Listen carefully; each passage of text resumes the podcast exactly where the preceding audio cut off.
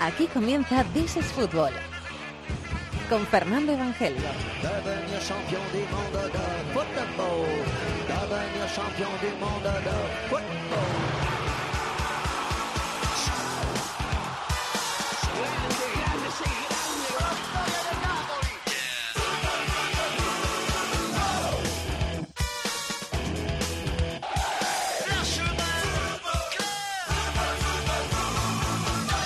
Bienvenidos al rincón del fútbol internacional de la cadena Cope. Bienvenidos al arranque de su octava temporada aquí en esta casa. Estamos muy contentos porque llegamos al capítulo número 294.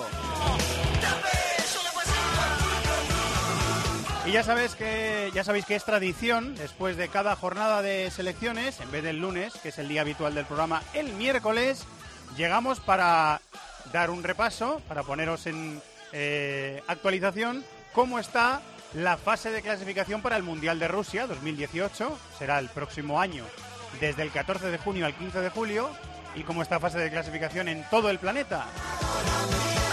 Tenemos a día de hoy a ocho selecciones clasificadas. Rusia, por supuesto, como anfitriona ya tenía el derecho de estarlo.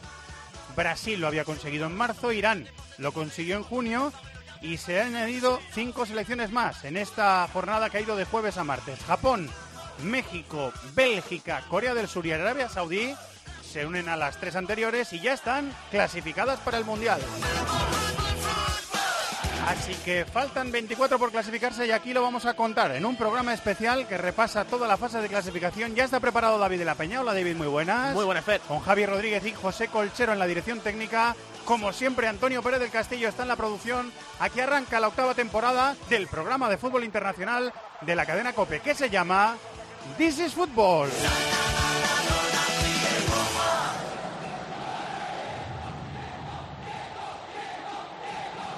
Todo preparado. Este fin de semana, el mejor deporte en la mejor compañía. ¡Hola, hola! Desde el sábado por la mañana con el Real Madrid Levante. ¡Ojo, Manolo! El derbi catalán, Fútbol Club Barcelona, Español. Partidazo en Barcelona. Y además las últimas etapas de la Vuelta Ciclista ¡Vencedor de la etapa cronos! y los octavos del Eurobásquet. Todo esto va a pasar en tiempo de juego. Paco González, Manolo Lama, Pepe Domingo Castaño. ¡A lo nuestro! Tiempo de juego. Líderes indiscutibles de la radio deportiva. na na na na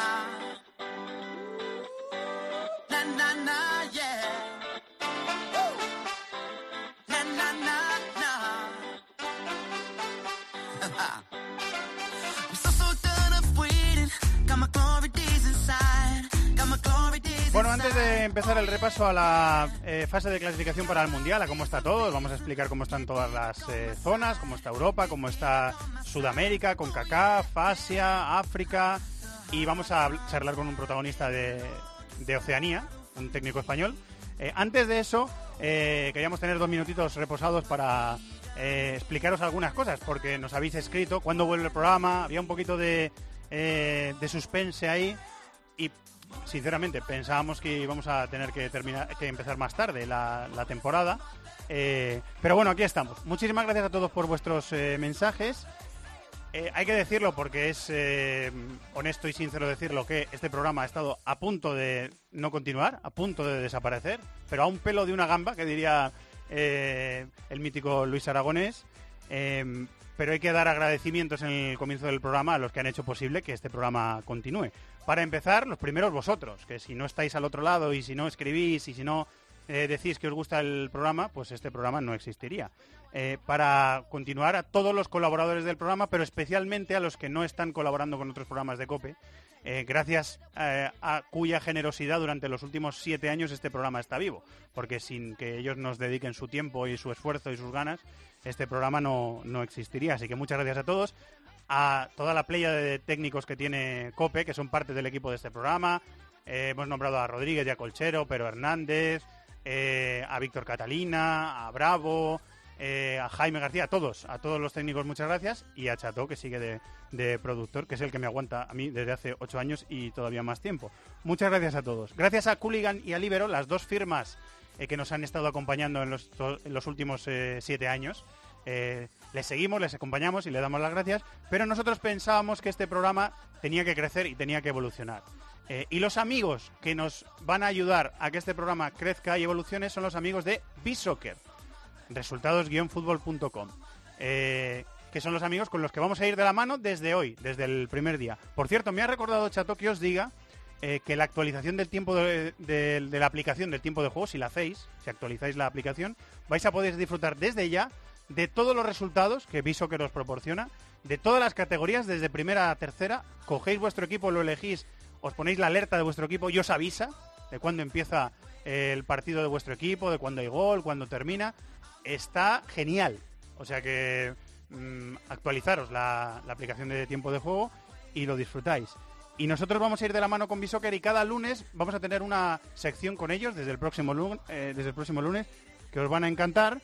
Eh, y aparte de ellos hay que darle las gracias a los que han hecho posible que siga esto.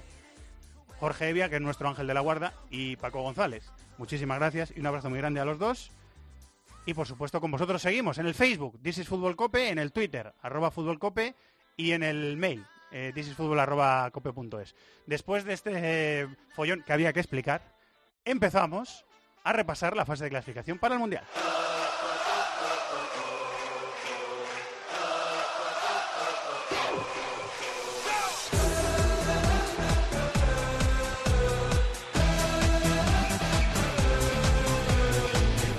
Sintonía Selección Española en COPE. El grupo G lo lidera España con 22 puntos. Grupo G de la clasificación europea para el Mundial, se entiende. España 22 puntos, Italia 19, Albania 13, Israel 9, Macedonia 7. Cierra la selección de Liechtenstein con 0 puntos. Hola Miguel Ángel Díaz, muy buenas. ¿Qué tal, Evangelio? Muy buenas. Satisfacción general y muy grande, imagino, porque sobre todo eh, la prueba contra Italia era durísima y se pasó con una nota bastante alta. Sí, era el día D. Evidentemente, si España hubiera tropezado, se hubiera complicado la clasificación, pero todo salió perfecto. España prácticamente ese día selló el billete para Rusia. Eh, lo de Liechtenstein un trámite, aunque se consiguió también la victoria más abultada en la historia de la selección fuera de casa y ahora pues con más 17 en el golaveras general con respecto a Italia, prácticamente con ganar a Albania en el siguiente partido, esto está hecho. ¿no? Las sensaciones además son buenas, eh, Lopetegui poquito a poco iba dando brillo al juego de la selección, probando esquemas nuevos. eh, en dos partidos ya los ha planteado con tres atrás. eh, contra Italia jugamos con falso 9, marcando tres goles. Y bueno, pues eh, dando la cara en un grupo facilón, porque quitando Italia, que esto sabéis vosotros mucho más, pues hombre, a lo mejor un poquito Albania, pero poco más. Pero bueno, en amistosos eh, se ha dado la cara y se ha jugado muy bien. Acordaros de la exhibición en París contra Francia, en Wembley al final no se acabó perdiendo, eh, se ganó a domicilio a Bélgica, así que bueno, pues poquito a poco, como digo, puliendo España, eh, puliendo Lopetegui, esta nueva España que tiene buena pinta. Está cogiendo vuelo, me consta que es un técnico y su equipo de trabajo también que trabajan mucho. Cada lista minuciosa, cada detalle del rival lo tienen preparado minucioso. eh, y le está yendo muy bien a, a Lopetegui también por su forma de hacer las cosas, porque lo de Castilla, lo de Casillas lo gestionó eh, bastante bien, eh, opinión personal. Y está todas las piedrecitas que le van quedando en el camino las está salvando bastante bien el, el seleccionador que está adaptado a los nuevos tiempos. Sí, además eh, viajando bastante, ¿no? Viendo muchos partidos in situ, también fue a ver a Villa, ha estado viendo a Marcos Alonso, viajó a Porto a reunirse con Casillas. Tengo ganas de saber algún día exactamente el contenido de la reunión, pero yo creo que fue un gesto eh, del seleccionador a tener en cuenta, ¿no? Valorando la trayectoria, como no puede ser de otra manera, de Iker Casillas y bueno, pues como digo, eh, dando entrada y mucha confianza a jugadores que ya habían entrado en los planes de Vicente del Bosque, por ejemplo en el caso de Isco, pero que todavía no había llegado el día de, de ser indiscutible. ¿no? Yo creo que más o menos si todos dibujamos un 11 de la selección, pues yo creo que acertamos en 8, 9 o 10 futbolistas y luego veremos a ver quién se lleva el gato al agua. ¿no? Si Diego Costa vuelve a resurgir, eh, empezó Vitolo la fase de clasificación, ha hecho cuatro goles, no está mal como titular, ahora parece que en un teórico equipo no lo sería, pero bueno, hay variedad, ¿no? Eh, Morata también está aprovechando sus oportunidades, Aspas sale 12 minutos y mete dos goles, qué decir de Silva, qué decir de Iniesta, que a día de hoy sigue siendo indiscutible para Lopetegui, aunque veremos a ver qué temporada tiene en el Fútbol Club Barcelona. En definitiva, que como dijo Ramos después del partido de Baduz, eh, tiene buena pinta esto y ojalá en, al año que viene en Rusia, aunque aquí somos eh, muy amigos de enseguida eh, ponernos en lo más alto del escalafón, pues Sí. hombre, evidentemente en el ramillete de cuatro o cinco eh, selecciones con posibilidades de ganar el Mundial, pues yo creo que ahí puede estar España. ¿Qué nos queda? Ah, ahora, octubre, noviembre y marzo. Noviembre Pues- y marzo amistosos ya. Sí, el- ahora en octubre los dos últimos partidos oficiales, el noveno y el décimo del grupo de clasificación, el día 6 en el Rico Pérez de Alicante, partido contra Albania, el día 9 un partido bonito en Jerusalén, se cierra el grupo contra Israel y luego, eh, teniendo en cuenta, yo creo que España no va a tener repesca, pues se aprovecharán esas fechas en noviembre para jugar dos amistosos. Todavía no se sabe los rivales, un partido va a ser en España, otro eh, probablemente en Europa con alguna selección eh, sudamericana. Veremos a ver también si alguna selección de enjundia se queda fuera del Mundial, por ejemplo Holanda, que si no tuviera ni siquiera repesca, teniendo en cuenta que nos debe un partido entre comillas, porque jugamos allí en en Ámsterdam contra ellos, pues igual hay un España-Holanda en, en noviembre aquí en, en nuestro país. David, seguro que viste a España que te, Sí, sí. que te pareció, sobre todo contra Italia, que era el partido más exigente. Bueno, pues a mí sobre todo me, da- me queda la sensación de que el equipo recupera la confianza de, de sentirnos que, que tenemos de verdad los mejores jugadores otra vez, ¿no? Que es una duda que quizá eh, se había sentado Hemos desde tenido en algún 2012. tiempo. Y luego sobre todo que Lopetegui yo creo que ha añadido al proceso a dos jugadores que, que son cracks mundiales ahora mismo, que son Isco y Asensio, ¿no? Que, que yo creo que eso acaba marcando la diferencia. En mi opinión, España no controla tanto como entre 2010 y 2012, o sea, no puede jugar a esa posesión eh, por momentos defensiva porque no tiene a los Xavis, pero añade a, a- a esa calidad técnica que tiene mucho más colmillo, que es meter a Coque, meter a. Asensio, meter a Isco. Y, y, bueno, la figura de Morata que nos da una opción de contragolpe que igual desde el mejor Torres no teníamos, lo vimos en la segunda parte contra Italia, o sea que yo la verdad es que soy muy optimista, ¿eh? Eh, la última, Miguel, que te quería hacer era eh, referente a eh, si los problemas institucionales que está teniendo la, la federación eh, después de la imputación de, de Villar están afectando mucho al, al grupo, al grupo deportivo o, o no. Hombre, por lo que estamos viendo en el terreno de juego, no, pero sí es cierto que los jugadores eh, quieren que se solucione el conflicto lo antes posible, ¿no? Si Villar, como parece, no presenta la dimisión, pues eh, nos tenemos que esperar por lo menos a finales de noviembre a esa moción de censura y a unas eh, probables nuevas elecciones y luego a ver qué sucede también. Es un asunto interno, ¿no? De cara al grupo, de cara a los futbolistas, porque de cara a la opinión pública no es una persona demasiado conocida, pero sí es importante para el equipo, ¿no? La figura de la directora de la selección, María José Claramun, eh, que está imputada en el asunto de, de Ángel María Villar y vamos a ver cómo termina, ¿no? De momento está al lado de los jugadores que ya expresaron eh, su apoyo hacia ella porque eh, la consideran una figura importante a corto plazo, ¿no? Así que de aquí a final de año a ver si se resuelven estos asuntos extradeportivos y así el equipo llega mucho más centrado al Mundial de Rusia. No, no obstante, como digo, pues yo creo que no ha afectado mucho este asunto porque ya he visto la, la respuesta del equipo, sobre todo en el partido contra Italia. Eh, ¿Está preparado para la Champions, que llega la semana que viene? Sí, sí, sí. Preparadísimo, Bueno, ¿no? Sí, no es un mal grupo, ¿no? Para el Madrid hay dos buenos equipos, yo creo. El Dortmund, un- que ya es una visita tradicional Vale. todas las temporadas. El Tottenham, que no creo que tampoco sea una perita ¿Qué viaje te hace más ilusión? ¿El de Wembley o...? Hombre, la Arnaca me gusta, pero está muy lejos. Alemania siempre es un destino eh, que me encanta. Y luego en Wembley, eh, ver jugar al Real Madrid en Wembley, está bien. He tenido la, la fortuna, creo, de cubrir dos Inglaterra-España en Wembley, pero ningún partido del Real Madrid, así que ese estadio es uno de los más chulos. Vas a vivir historia, una vez más. Muchas gracias, Miguel. A vosotros, hasta luego.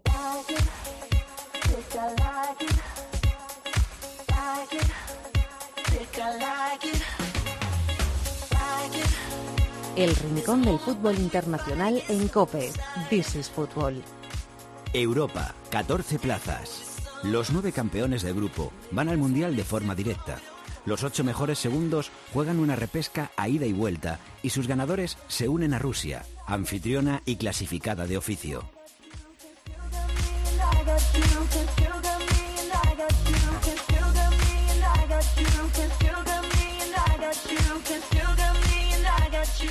Y aparte de Rusia, que es la anfitriona, Bélgica es la única selección europea que está a día de hoy clasificada para el Mundial. Vamos a hacer un repaso general a cómo está la zona europea, camino al Mundial de Rusia 2018 con nuestro cibercafé.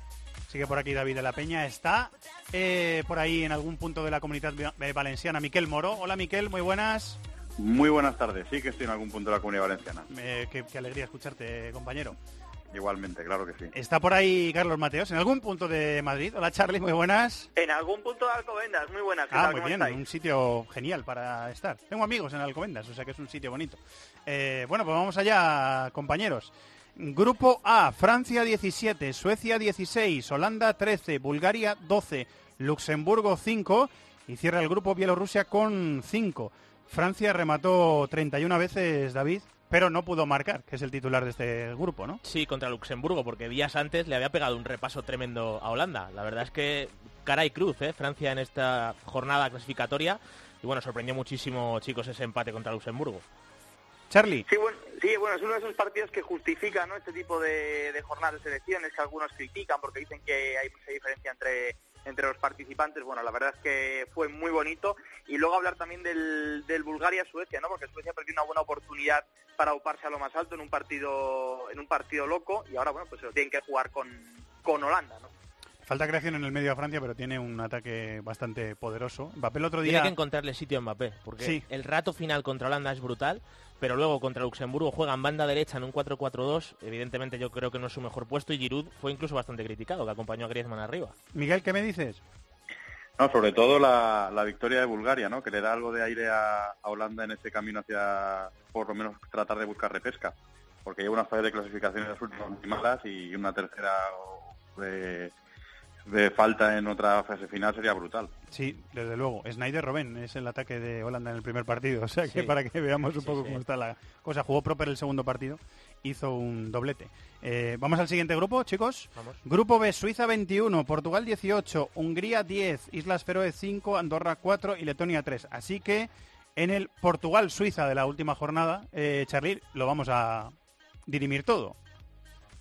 Sí, Suiza que va un poco a lo suyo, ¿no? Que sabe que se lo tiene que jugar al cara a cara con, con Portugal, ganas sin brillo, pero ganas clásico de estas fases de, de clasificación y quizás, bueno, lo más destacado dentro de que se cumplieron todos los pronósticos, eso, ese hat-trick de Cristiano, ¿no? Que le permite igualar a Pelé como máximo goleador del fútbol de selecciones. La clasificación Superarle. es, clasificación es Suiza 24, Portugal 21, Hungría 10, Islas Feroe 8, Andorra 4 y Letonia 3. Es la clasificación Sí. actualizada del grupo B después de las ocho jornadas. David, ¿quieres decir algo? Bueno, eh, buen cristiano la verdad en estos dos partidos. Se nota que está con ganas eh, después de la sanción. Volvió a acompañar a Andrés Silva en ese 4-4-2 arriba y me sorprendió que en el segundo partido no jugase de inicio Bernardo Silva, eh, que a mí me parece de lo más destacado de esta selección portuguesa. Tuvo un buen tramo final al final del partido. ¿Quieres rematar, Miquel, con algo?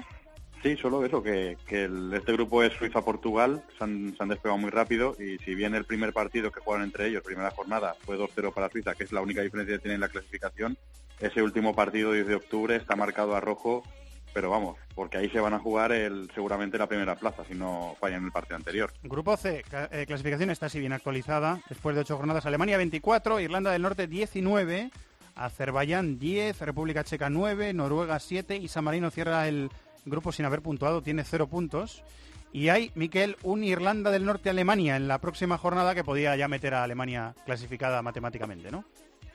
Sí, y ver si ya si Irlanda del Norte tiene la, la, la repesca asegurada, que seguramente ha sido la noticia en este grupo, ya que Alemania eh, en la fase de clasificación últimamente se está paseando demasiado con demasiada facilidad. Y bueno, ya los irlandeses, los norirlandeses con esta clasificación, eh, clave ha sido el, eh, su victoria ante la República Checa, que les quitaba ya de, de la lucha por ese puesto. Un equipo muy que sabe muy bien lo que tiene que hacer, muy limitado, pero que no, Sí. no se mete en jaleos. Y a mí me parece un milagro Lle- que lleva- Irlanda del Norte vaya a jugar la repesca. Sí, sí, bueno, y ya lo hizo de maravilla en la fase de clasificación a la Eurocopa de forma sorprendente también. Y bueno, eh, está muy optimizado. De este grupo me quedo con la figura de Timo Werner, eh, que poco a poco ha ido entrando y ahora 21 mismo añitos. se postula como delantero centro titular de Alemania en el Mundial. Vamos a ver, porque las cosas cambian, pero ahora mismo sería el titular. Parece muy completa la selección de Alemania. Eh, Charlie, el primer partido lo jugó Tony Cross de medio centro, después metieron, metió Jackie Leva a Rudy para acompañarle. Estuvo y le metieron una goleada a Noruega tremenda. Y es cada vez más completo este equipo. A mí me gusta mucho cómo está jugando Alemania. Sí, sí, sigue mejorando si es que si es que será posible, ¿no? Y la verdad es que es uno de los grandes candidatos al, al mundial. Más allá de, lo de Alemania, yo me quedo con la gran decepción que supone República Checa y Noruega, ¿no? Que creo que son dos de las selecciones que están yendo más para abajo en el, en el fútbol europeo. Es verdad que esta fase de clasificación no han dado una imagen, bueno, que hubieran dado quizás en otras citas, esa Noruega de los 90, esa República Checa que daba buena imagen en las Eurocopas y yo creo que hace falta ahí un proceso de reconstrucción en las dos para que sigan dando guerra. Bueno, seguimos. Grupo D, Serbia 18, Gales 14, Irlanda 13, Austria 9, Georgia 5 y Moldavia 2. Eh, David, ¿quieres decir algo de este Bueno, eh, me quedo con que por fin Serbia parece que, que ha dado con la tecla, ¿no? Lleva toda la, fase de clasificación jugando con ese sistema muy parecido al que utilizó el año pasado Antonio Conte en el Chelsea, que sigue utilizando, y bueno, está prácticamente metido en la, en la fase final, ¿no? Evidentemente tiene que refrendarlo, son cuatro puntos los que le saca a Gales, y en el polo opuesto Austria. Muy, muy decepcionante la fase de clasificación de Austria, ¿eh? después de lo bien que lo hizo para entrar en la Eurocopa de Francia, desde luego ha sido muy decepcionante lo, lo de Kohler. Me parece que fue a, a ti, David, eh, quien te leí en Twitter que habías visto a Bale apagado en Sí, sí, sí, estuve los dos partidos sí, de Gales. Estuve viendo el de Moldavia no lo he visto, ¿eh? pero pero sí que estuve viendo el Gales Austria y ese Bale que eh, dominante en la selección, protagonista, que pide la pelota constantemente, que genera sin parar, eh, desde luego no estaba. No sé si es un tema físico, si es un tema psicológico, evidentemente, por porque se supuesto estar realmente amenazado en el En Real Madrid, sí. pero está- estuvo fr- francamente mal. De hecho, el, el protagonista en los dos partidos es Ben- Botburn. El, el chico es un talento del del, Liverpool. del Liverpool, metió un golazo contra Austria y contra Moldavia también abre el partido con una muy buena jugada que sí que he visto el resumen y, y fue el protagonista, pero Bale muy apagado. Miquel, ¿qué querías decir? No, que eh, dentro de, de, bueno, la preocupación que pueda causar el bajo nivel de, de Bale en- con Gales, en esta doble jornada han hecho 6 de 6 en puntos, se meten mm, momentáneamente en repesca y jornada bisagra en el grupo D, porque República e Irlanda, que iba por delante, 1 de 6 en puntos y Austria, que estamos comentando el bajo nivel, 1 de 6 en puntos. Les ha superado Gales a las dos y ahora mismo está en posición ventajosa. ¿Te queda algo, Charlie? Sí, bueno, Gales que ganó, pero que ganó con, con sufrimiento, pero que lo más importante de esos seis puntos es que le permiten depender de sí misma, ¿no? Si todo va según lo previsto, eh, se lo van a jugar República de Irlanda y Gales. en Hay un Gales-Irlanda en la última Sí. jornada, exacto. Sí, y con el golaveras favorable a Gales, con lo cual a día de hoy si Gales cumple con los pronósticos y no se deja sorprender por Irlanda en esa última jornada, debería ser la que juega la repesca porque parece que Serbia ya casi lo tiene encarrilado. Vamos a velocidad de crucero con el grupo E.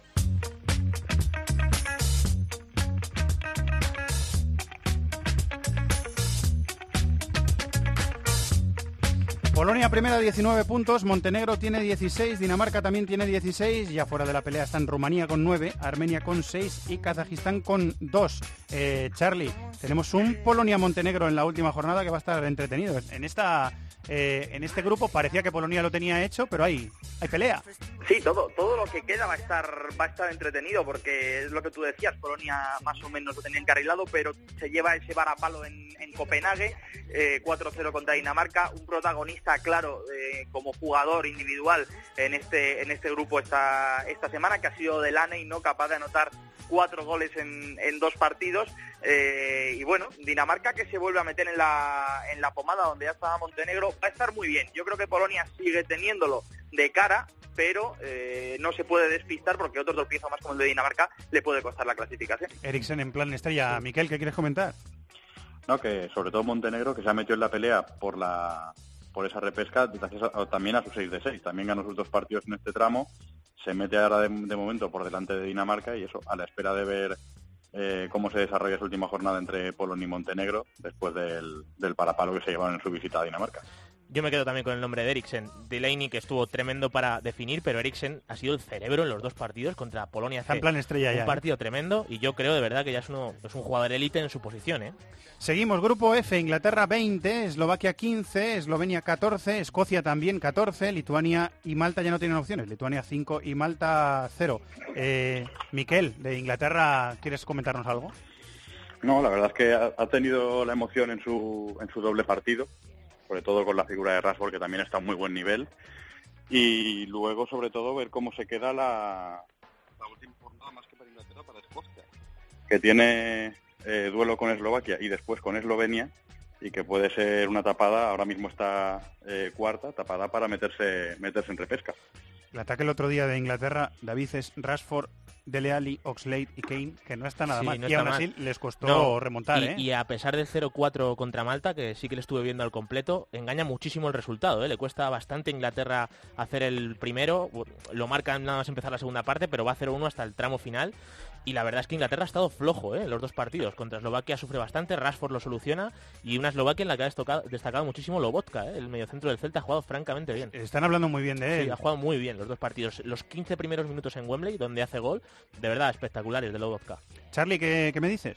Bueno, que se aprieta todo después de que Eslovaquia le gana a Eslovenia en el típico partido duro entre las dos selecciones que se acabó decidiendo al final con un gol casi de, de carácter más que otra cosa y que tal como está la cosa yo creo que lo más importante es saber qué pasa en ese en ese Escocia-Eslovaquia que decía que decía Miquel de la próxima jornada porque yo creo que va a ser el partido que dicte quién es el equipo que tiene más opciones de meterse en la repesca, ¿no? Eh, en función de ese resultado, bien Escocia, bien Eslovenia o bien Eslovaquia será el que quizás dependa de sí mismo o lo tenga más de cara para, para acompañar a Inglaterra como clasificados, Inglaterra como clasificada directa y el segundo para, para la repesca. Eh, ya hemos eh, repasado al principio del programa cómo está el grupo de España, que parece que se va a meter. Saltamos al grupo H, donde ya está clasificada Bélgica, 22 puntos. Y ahora hay pelea por la segunda plaza. Bosnia 14, Grecia 13, Chipre 10 eh, y afuera Estonia con 8 y Gibraltar que no ha puntuado. ¿Qué me decís de este grupo, chicos? Bueno, pues que fracasan Bosnia y Grecia, ¿no? Que tropezaron eh, casi de, forma de forma sorprendente, ¿no? En el caso de Bosnia eh, vio como Chipre le remontaba un 0-2 eh, a favor y luego Grecia se dejó un empate a cero contra contra Estonia. Bueno, era una buena oportunidad para que cualquiera de las dos, si bien tenían muy difícil ser primeras, por lo menos encarrilar la repesca, pero las dos se dejaron se dejaron puntos con los que quizás contaban y ahora queda todo muy abierto de cara al final. Bélgica, hombre, podemos pensar, David, que, que ha ido sobrada. Hay partidos que, les ha que le han costado más y hay otros que le han costado menos. Pero ha encontrado un esquema a Roberto Martínez y con eso sigue. Sí, sí, bueno, eh, también ese sistema de tres centrales está jugando muy parecido a cómo juega también el Chelsea. Por cierto, polémica con la convocatoria de Hazard, que es cierto que jugó como titular contra Gibraltar y no en el segundo partido. Y también con la ausencia de Nainggolan, que la verdad es que en la Roma es un jugador importante, no le ha convocado a Roberto Martínez, pero en cualquier caso yo creo que merecida convocatoria y por, por nivel individual es una de las selecciones a tener en cuenta. ¿Quieres decir algo, Miquel? No, solo comentar que la, derrota de Bosnia en, Chipre, que otrora podría ser un pelotazo, eh, tal como está haciendo el grupo Chi- eh, Chipre en, este, en esta clasificación, ya no tanto, es lo que le ha dado vida a Grecia, que ha hecho una fase, una jornada, una doble jornada bastante mala. Sobre todo por las dos últimas jornadas que le quedan tanto a Grecia como a Bosnia, que Grecia se las verá con Chipre, a ver si ahí también hay pelotazo ahí, y luego recibe a Gibraltar, que con esos tres puntos puede contar. Y es la lucha por la repesca lo que va a estar muy abierto en este grupo una vez que Bélgica está clasificado. Y vamos a terminar con el repaso al grupo más emocionante de la fase de clasificación en Europa. En el grupo I, Croacia 16, Islandia 16, Turquía 14, Ucrania 14, y afuera Finlandia 7 y Kosovo 1. A mí me parece, David, eh, Croacia el mejor eh, equipo de este grupo, pero la cosa está súper abierta. es brutal, el final de este grupo es el más bonito de lejos. Yo creo sin duda que Croacia es el, el mejor en cuanto a, a- a calidad, ¿no? A nivel. Al final junta a Modric, Kovacic, Badek en medio campo. Pero bueno, el resto de equipos son rocosos. Mira Islandia ahí con esos dos goles de Sigurdsson le ganó a Ucrania. Eh, Turquía también es un equipo pegajoso, que además le ganó a Croacia. O sea que la- las últimas dos jornadas están preciosas en este grupo hoy. Porque hay un Turquía-Islandia y un Ucrania-Croacia. Sí, También sí. hay que decir que el otro día el, el marrón de, de Croacia, no marrón, lo Claro. de Kosovo, y ganaron 1-0 ahí al día siguiente Sí. porque el campo estaba muy y eso, mal. evidentemente, a nivel de planificación para el siguiente partido, pues claro. pesa muchísimo. Afecta, afecta. Miquel. Sí, en este grupo, lo que contáis, todo abierto. Tengo eh, dudas de si no saldrá de aquí el, el peor segundo y que se quede sin pesca y sería una lástima porque es el grupo más competido y más y más igualado.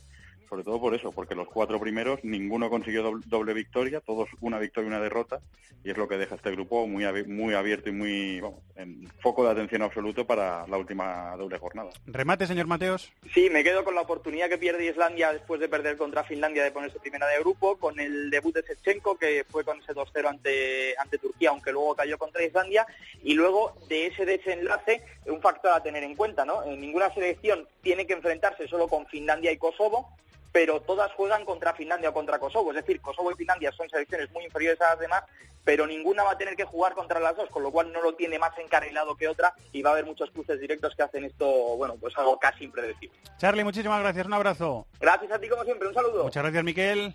Un abrazo para todos. A Sudamérica.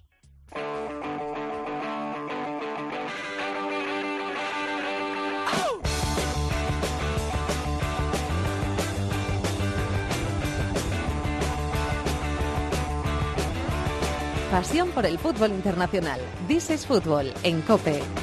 No puedo soportar estar así todos los días. Es siempre la misma rutina y ya no aguanto más. Sudamérica, cuatro plazas y media. Los cuatro primeros del grupo único van directos al Mundial. El quinto clasificado jugará una repesca a ida y vuelta contra el ganador de la zona de Oceanía.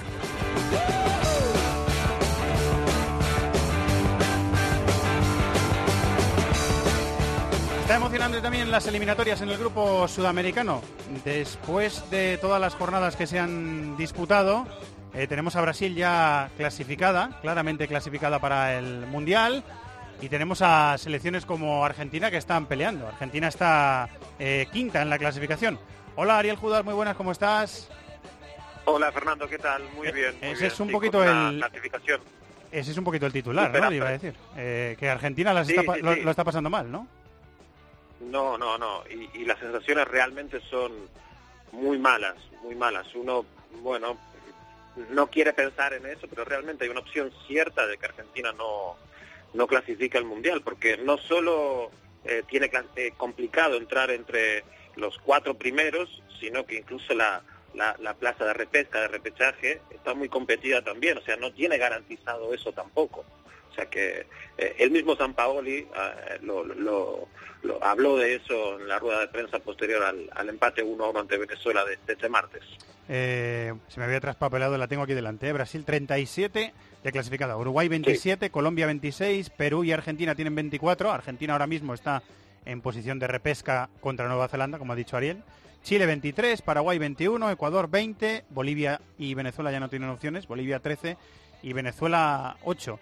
Está intentando Ariel hacer eh, San Paoli un cambio radical de la forma de jugar del equipo y no sé y está intentando hacerlo en medio de las urgencias de un equipo que tiene que clasificarse. No sé si eso le está costando más de lo que él pensaba. Sí, absolutamente. Creo que, que lo que está intentando hacer San Paoli seguramente es positivo, seguramente con más tiempo eh, estaría dando resultados o hubiera dado resultados si hubieran más fechas por, por jugar. El, el gran problema es que quedan dos partidos más de, digamos, de temporada regular de la clasificación y luego la, la, la, la posibilidad de jugar la, el repechaje. Y como dije antes, está todo el mundo muy cerca. Perú está con la misma cantidad de puntos de Argentina. Perú es uno de los grandes ganadores, ganadores de esta doble jornada eh, de, de- de clasificación. Chile está también ahí a un paso de Argentina. Eh, Paraguay todavía, todavía podría tener algo que decir en esa lucha por, por eh, la quinta posición y la posibilidad de ir a jugar contra Nueva Zelanda. O sea que mm, no está no está nada definido y, y lo más preocupante, lo más determinante de todo esto es que Argentina no está bien, porque si Argentina estuviera bien, aunque estuviera en una posición complicada, uno tendría una eh, empatía mayor con el equipo, creería más en las posibilidades del equipo. No es un, un conjunto que no encuentra respuestas ante la más mínima adversidad. No olvidemos que este martes jugó contra eh, prácticamente la sub-20 de Venezuela más un par de refuerzos. El equipo que quedó subcampeón del Mundial sub-20 es el que viajó a Buenos Aires con tres o cuatro jugadores que exceden la, la edad de, de- de- de la categoría sub-20, pero a ese equipo eh, ya eliminado, Argentina no le pudo ganar. A Fariñez, que, que se convirtió en uno de los, de los, Sí. de los héroes de la, de la doble jornada. Sí. David, ¿te, Gran- te- te gran decepcionó arquero. mucho Argentina? Sí, sí, sí. La verdad es que, bueno, en el partido contra Uruguay creo que Messi tira del equipo y contra Venezuela, bueno, hace lo propio, quizá un nivel por debajo, pero estamos hablando de, una alineación en la que está Guido Pizarro, en la que está Vanega, en la que está Dybala, que son jugadores creativos, jugadores que pueden eh, producir muchas situaciones de gol. No fue así y yo sobre todo, aparte del funcionamiento colectivo, que evidentemente, como decía Ariel, dejó mucho que desear, a Argentina le contragolpearon con demasiada facilidad muchas veces, me llama mucho la atención que jugadores que están funcionando de verdad muy bien en Europa, que semana a semana están marcando la diferencia como Paulo Dybala y Mauro Icardi, e- el peso psicológico que tienen que tener estos chicos cuando juegan con Argentina tiene que ser tremendo porque yo les he visto absolutamente irreconocibles. O sea, y- E- Ese es el gran, es el Sí. gran punto, es el gran punto. Es un tema ya más psicológico o de convencimiento, de motivación que otra cosa, porque evidentemente el equipo que ayer presentó Argentina ante Venezuela es muy superior a Venezuela, le tendría que haber ganado con facilidad y de hecho tuvo ocasiones para definir el partido, especialmente en el primer tiempo, pero la cabeza y lo que pasa dentro de la cabeza de estos jugadores pesa mucho más que su condición o su calidad. Eh, uno de, las, eh, de los detalles destacados de la, de la doble jornada es el debut con gol de, de Valverde, el chico que vimos en el Mundial Sub-20 con, con Uruguay, eh, que está jugando aquí en, en la Liga Española, está jugando en el Depor y, y marcó gol y, y es uno de los nombres de futuro para, para la selección uruguaya, Ariel. Absolutamente, y todo de la mano de Oscar Tavares, que si no ocurre nada extrañísimo, va a enlazar su tercera clasificación con Uruguay a una Copa del Mundo. La selección de Uruguay es súper hermética, es muy difícil entrar ahí, es un grupo muy, una piña muy, difícil de romper y de, y de penetrar para un jugador externo, digamos, pero bueno, algo deja permear eh, Tavares y el cuerpo técnico de la selección y, y encuentra este tipo de jugadores que eh, no solo le aportan juventud, sino, sino además carácter, personalidad y goles. Y, y, y es probablemente el gran titular de, de, de, de, esta jornada de clasificación en la Conmebol, sumado a las dos derrotas de Chile, algo que también me llamó muchísimo la atención. Hay una crisis importante ahora mismo en la, en la selección roja. Bueno, el caso de Fede Valverde, cedido por el Real Madrid al Depor, yo creo que encaja muy bien en lo que necesita Uruguay, porque bueno, en los últimos años hemos visto ese perfil de mediocentro físico, agresivo, Arevalo Ríos o Álvaro González, sí. jugadores, incluso Matías Vecino, que, que, ha fichado ahora por el Inter, es un jugador de mucho ida y vuelta, y luego los jugadores más creativos eran más de última línea, como puede ser Nicolodeiro, Gastón Ramírez, y, y, Valverde da la sensación, aún se tiene que definir, que es un perfil un poco mixto, un jugador que puede limpiar el primer pase, que puede ayudar a generar a Uruguay, que pinta, sí. lo, lo, que ha sido con Tavares siempre ha sido una selección rocosa, que, que con muy buenos delanteros acababa sacando resultados, pero, pero Valverde es un perfil mixto que puede entrar muy bien por la necesidad del equipo. Es verdad, le faltaba eso. Eh, la pregunta, Ariel, de, eh, de si Pichi está cuestionado y si peligra su puesto, creo que te la he hecho varias veces ya. Eh, sí, sí. No está, no está cuestionado de manera masiva por parte de la prensa y de la afición de Chile. Sí hay mucha bronca de, la, de, de una parte importante de la afición con algunos integrantes del equipo. Arturo Vidal no la está pasando nada bien. Eh, Claudio Bravo ha tenido algún encuentro no demasiado amable con, con la prensa recientemente. Eh, algo está pasando ahí porque no, no, no, no. El propio Bravo, antes de volver a Europa, ha admitido que es el peor momento de esta nueva generación o desde el inicio de la era Bielsa, que se continuó con éxito hasta ahora. Eh, el, momento en el que ha tocado fondo la selección de Chile es ahora mismo y, como Argentina están apuntando al menos a conseguir ese puesto en la, en la repesca. Ah, también parece tener algún problema de motivación o de, o de rapport, de, feeling con, con, su público local. Chile es algo que me extraña mucho porque, bueno, se había hecho un equipo muy fuerte, sobre todo jugando en casa, y ahora mismo parece haberlo perdido eso.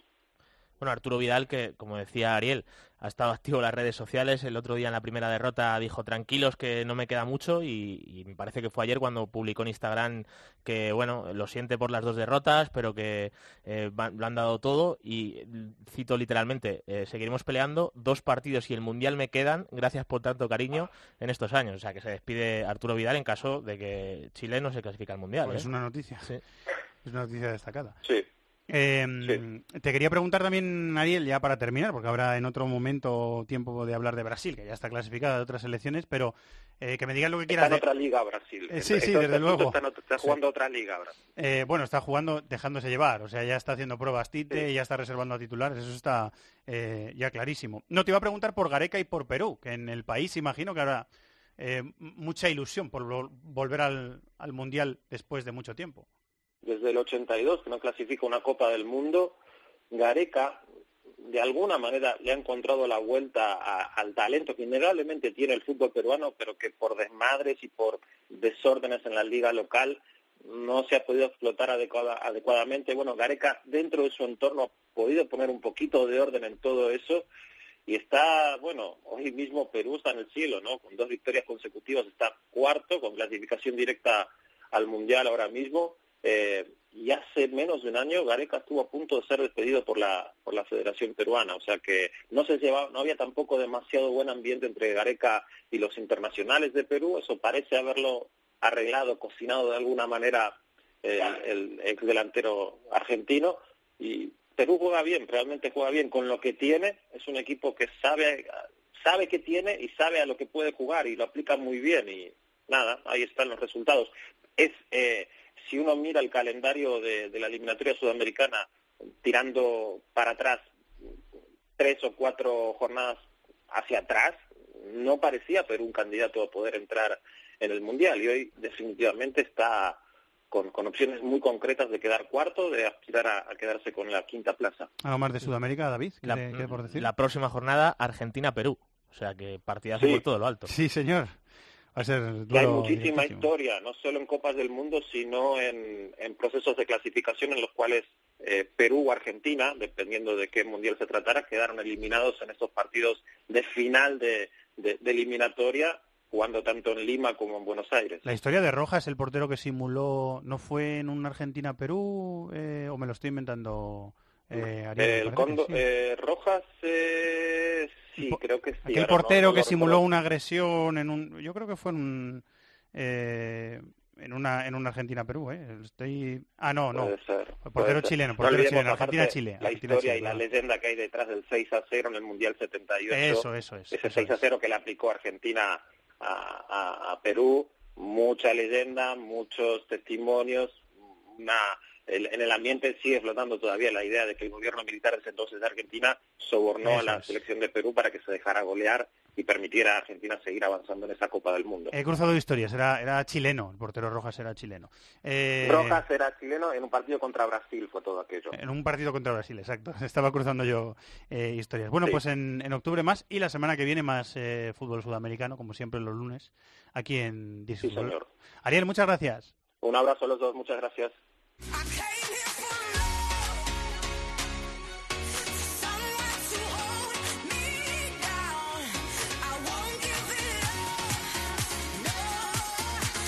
El rincón del fútbol internacional en Cope. This is Football.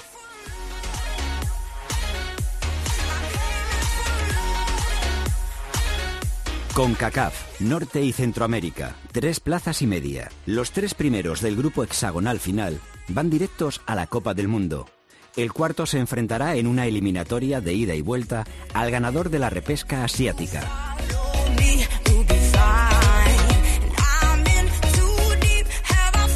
Y resulta que el cuarto, que tiene que jugar esa eh, repesca contra el vencedor de la repesca que van a disputar Siria y Australia, ahora mismo es Estados Unidos. Hola Pepe del Bosque, México, muy buenas, ¿cómo estás?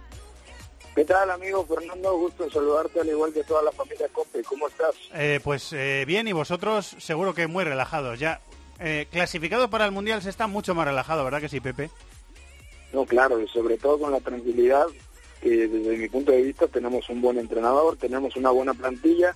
Evidentemente hay algunos detalles a mejorar, pero como bien dices, el hecho de ya estar clasificados después de dos turbulentos procesos, tanto en 2010 como en 2014, nos da esa tranquilidad de, ver el Mundial ya de cara y con cierto oxígeno. Eh, porque México está clasificado con 18 puntos, Costa Rica está a punto, pero todavía no, tiene 15, Panamá tercera con 10, Estados Unidos puesto de repesca con 9, empatada con Honduras, que también tiene 9, y cierra el grupo Trinidad y Tobago, que tiene 3. Digo, Pepe, que a mí me llama la atención que en una eh, selección tan convulsa, eh, tan con tanta presión encima mediática y de la afición como es eh, México, Osorio haya mantenido el puesto a pesar de algunos resultados escandalosos como el de Chile en la Copa América y de algunos tropiezos que ha tenido. Yo creo que tiene mérito que Osorio haya mantenido el cargo, ¿eh? Sí, sobre todo porque la selección mexicana ahora mismo es quizá el cargo que genera un mayor entorno de animadversión sobre un técnico. Es cierto que le ha costado competir contra equipos de élite, lo que pasó con la goleada en la pasada Copa América contra Chile, luego en la Copa Confederaciones contra Alemania, pero también hay que destacar que la eliminatoria eh, no nos había ido bien en los últimos procesos, ahora se pasa, como se dice acá, prácticamente caminando. Eh, te voy a preguntar por Estados Unidos, eh, porque en el regreso de Bruce a la selección parecía que el equipo remontaba un poquito, parecía que eh, las cosas estaban yendo a mejor. Metieron un 6-0 a Honduras en casa y el equipo cogió confianza. Con Pulisic como, como figura emergente de, de- la selección y ya con un eh, peso en el juego importante. Pero vienen los últimos reveses de, de Estados Unidos, la derrota en casa contra Costa Rica y el último empate contra Honduras ahí a, a- a última hora y vuelven las dudas a esta selección, ¿no? Sí, es un equipo que actualmente tiene más dudas que certezas y sobre todo porque a nivel defensivo ha dejado muchas falencias. El tema de ayer es que contra Honduras, más allá de que salga el empate, da un partido realmente malo. Incluso saca los dos laterales. Jugó por derecha Graham Susi y por izquierda Beasley. Al final los termina sacando. Además, no ha encontrado la pareja de centrales ideal. Está Omar González, está Bessler, también juega eh, habitualmente Cameron. Entonces, en la medida en la que encuentre un bloque sólido en la defensa, yo creo que podrá reforzar eh, de atrás hacia adelante del equipo. Además, está el tema de Bradley, que no tiene todavía un elemento al lado que mezcle completamente como lo necesita, porque Bradley, desde mi punto de vista, es más un interior con un poquito más de recorrido, y acá se le pide que sea el organizador y el administrador del tiempo. Entonces, pues sí son muchas las dudas que actualmente genera, pero y tampoco le pueden dar todo el peso que necesita la selección norteamericana a un chico que apenas tiene 18 años. Es cierto que Pulisic apunta muy buenas maneras en el Borussia Dortmund, pero hay que darle cautela, hay que darle el proceso y hay que recordar que todavía no tiene eh, el carácter y la madurez para absorber toda la presión de una selección como Estados Unidos. Eh, eh, ese 0-2 en el Red Bull Arena de Harrison, esa victoria de Costa Rica, deja uno de los nombres propios de la jornada, que es eh, Marcos Ureña, eh, un delantero que juega en la Liga de Estados Unidos y que tuvo una actuación eh, estelar en el partido y que a mí me gustó mucho su actuación, Pepe, porque es un delantero que sabe sabe buscarse, buscárselas él solo, sabe buscarse la vida él solo y, con la forma en la que jugó su selección le dio a la selección lo que necesitaba, ¿no? Es que es el típico delantero que es un dolor de cabeza porque va bien al tiene, tiene muy buena movilidad, eh, tiene ciertos detalles técnicos bastante interesantes, pues la muestra de ello el gol que hace ayer eh, en el final del partido contra México, entonces hablamos de un nombre propio de esta jornada eliminatoria en CONCACAF, dos goles contra Estados Unidos y el gol de ayer contra la selección mexicana, así que Ureña hay que ponerle la fichita como uno de los elementos a seguir de cerca por parte de este equipo costarricense. Eh, y para cerrar, Pepe, ¿le das a Panamá o, a Honduras opciones reales de ser una de, de, ser la tercera clasificada, de ser una de las selecciones que se meta directamente en el, en el Mundial o no? Yo sinceramente creo que Estados Unidos, por el calendario, hay que recordar que la siguiente fecha recibe a Panamá y en la última visita a Trinidad y Tobago tiene cierta comodidad, entendiendo que si saca un resultado positivo contra el equipo canalero, estará prácticamente del otro lado. Honduras en la última fecha recibe a México, México ya clasificado, que evidentemente seguramente buscará Juan Carlos Osorio darle cabida a elementos que no han tenido tanto protagonismo y en la siguiente fecha Honduras va a San José. Entonces yo creo que ese partido va a ser determinante para marcar la pauta de si Honduras puede estar o no en Rusia 2018. Eh, la siguiente fecha va a ser muy interesante y la vamos a seguir con especial atención en este programa. Pepe, muchísimas gracias como siempre. ¿eh? Hombre, aquí estoy para lo que necesiten. Un fuerte abrazo, Fer. Un abrazo. Eh, seguimos dando saltos por el planeta aquí en This is Football. Vamos hacia Asia.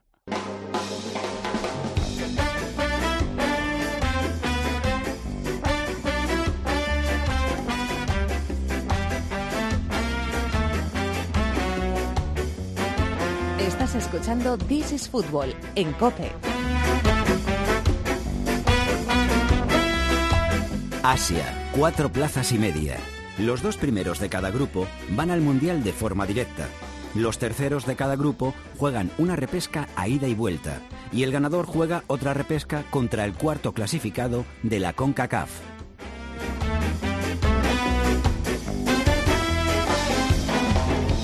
Y terminó la fase de grupos en Asia, que es larguísima. Tienen como tres fases de clasificación, tres grupos distintos, eliminatorias, que tienen dos años eh, y más, tres años y pico jugando, eh, y han acabado los eh, grupos. Hola, querido Tony Padilla, ¿cómo estás? Hola, Fernando. Y había conseguido la Irán de Carlos Queiroz, que es un equipo que a mí me alucina en lo defensivo, porque le han metido dos goles en la fase de clasificación y ha sido en el último partido contra Siria y ya no se jugaba nada. O sea, esta selección es, es un bloque granítico y esta selección ya estaba clasificada, ¿no? De antemano para el Mundial. Irán era la, una de las primeras selecciones que consiguió el billete para Rusia con una actuación absolutamente increíble, muy, muy, muy solvente. El, equipo persa, el, equipo iraní. Y es, es una fase de clasificación muy complicada porque esos dos grupos finales en que se, solamente se meten los dos primeros, siempre acaba dejando a equipos ilustres o con potencial fuera. Y lo analizando un poquito las selecciones que, que han quedado tocadas, pues ahí lo vemos, ¿no? Hemos visto mm, selecciones como, como China, como Qatar, que, los Emiratos Árabes Unidos, que han hecho actuaciones tirando tirando malas. Corea del Norte se quedó incluso en el, en el anterior torneo de clasificación. Irán ha sido muy, muy, muy superior.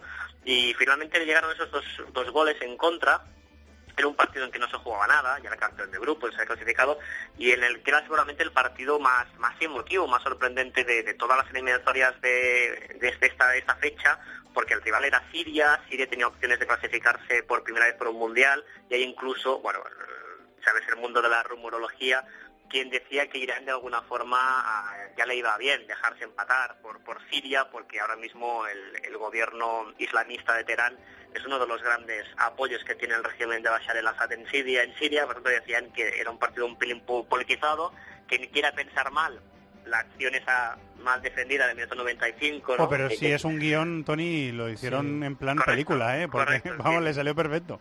Quien quiera pensar mal está eso, obviamente, y quien quiera pues pensar bien dirá precisamente eso, ¿no? Que no esperas al metro 95 y que entonces Claro. ya, no se habría, ya no se habría puesto ni por delante en el marcador Irán. Además es un tema muy complejo porque hay muchos jugadores de, de Irán que han internacionales que han demostrado con sus acciones ser tirando opositores de su propio gobierno. Hay una hay intrahistorias muy complejas.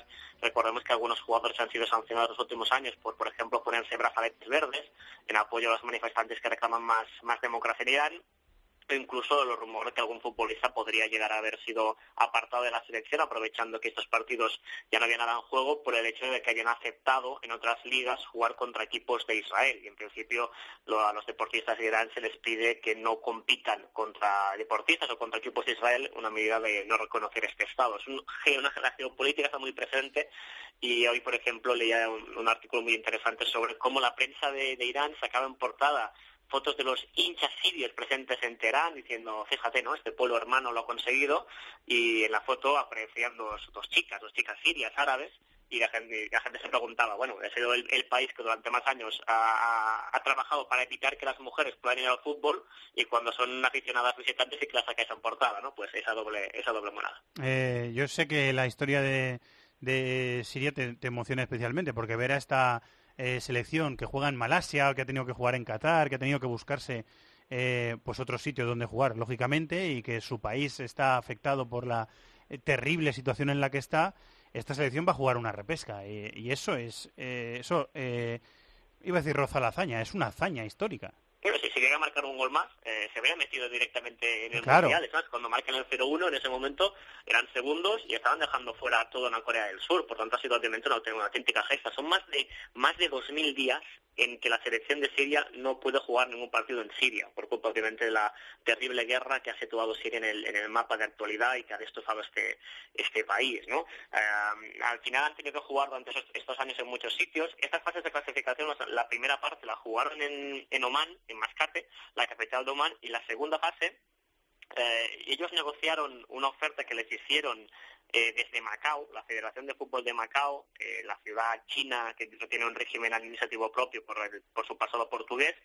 Eh, finalmente se rompió el pacto y acabaron aceptando una propuesta de la Federación de Fútbol de Asia, que tiene sede en Kuala Lumpur, la capital de Malasia, para que jugaran en Malaca, una de las principales ciudades de Malasia. Claro, es que culturalmente no tiene nada que ver, pero son estadios, es un estadio muy grande, un estadio mm, que, de alguna forma pues cumple todos los requisitos y por eso la- los partidos importantes los están jugando en Malaca y ahí van a jugar la repesca contra, contra Australia. Es, un- es una auténtica locura de esta selección, sobre todo porque, eh, por ejemplo, cuando el autor del gol clave, Omar Al-Somá, él es un futbolista nacido en Deir el-Zor. Deir el-Zor es, es esa, esa ciudad que está cerca de la frontera con Irak, que lleva más de tres años sufriendo un asedio de Estado Islámico. ¿Sabes? México lleva tres años a- a- asediando el-Zor, que es, es un, es un bastión del régimen de, de Al-Assad, y por tanto hay centenares, centenares de muertos cada, cada mes por los bombardeos, una ciudad que lleva más años asediada de lo que llegó a estar asediada en su momento Stalingrado, en la Segunda Guerra Mundial, pues el delantero que marcó el gol tiene familia ahí. Es complejo ah,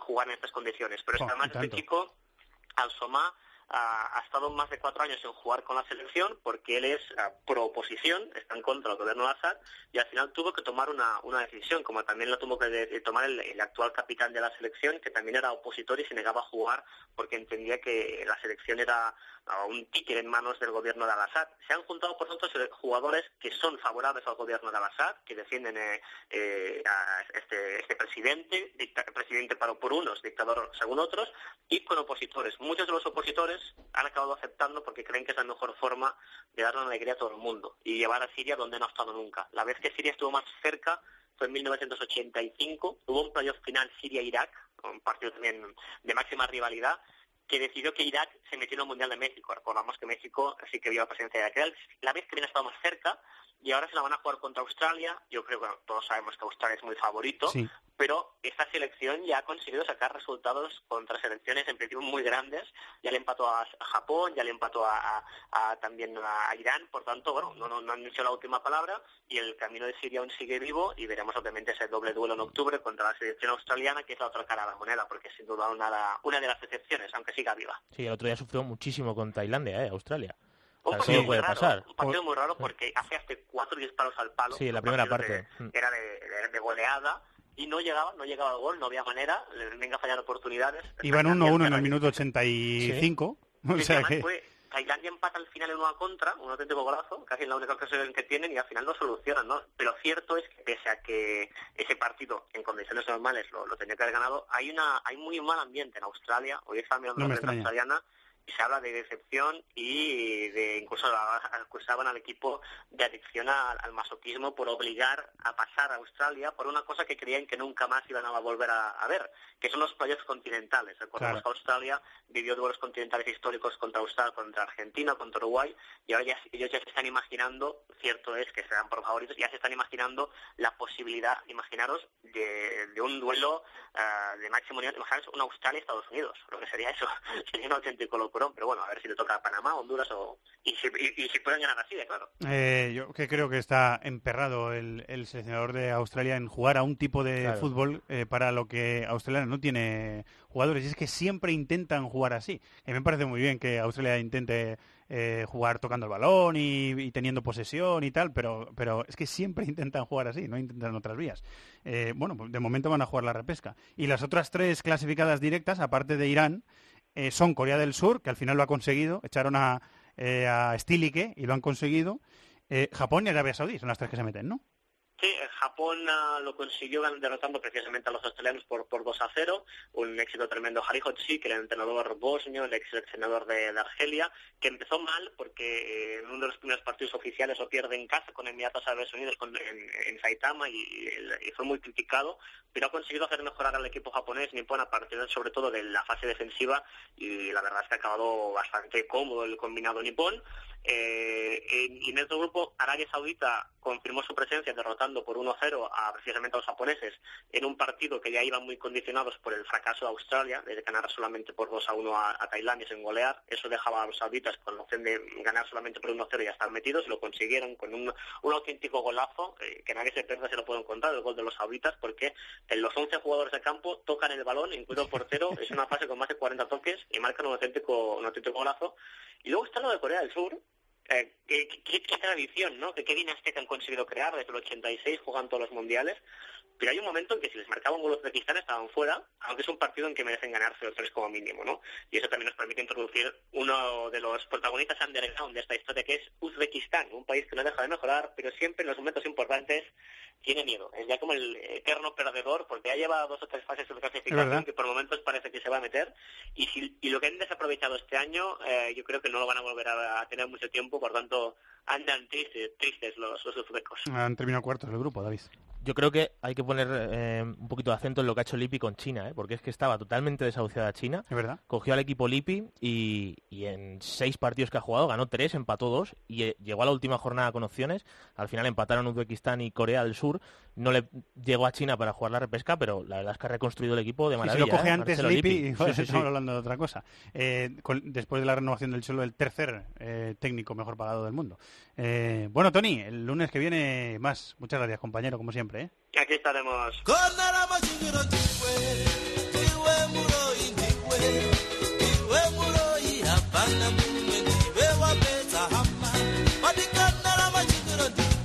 África, cinco plazas.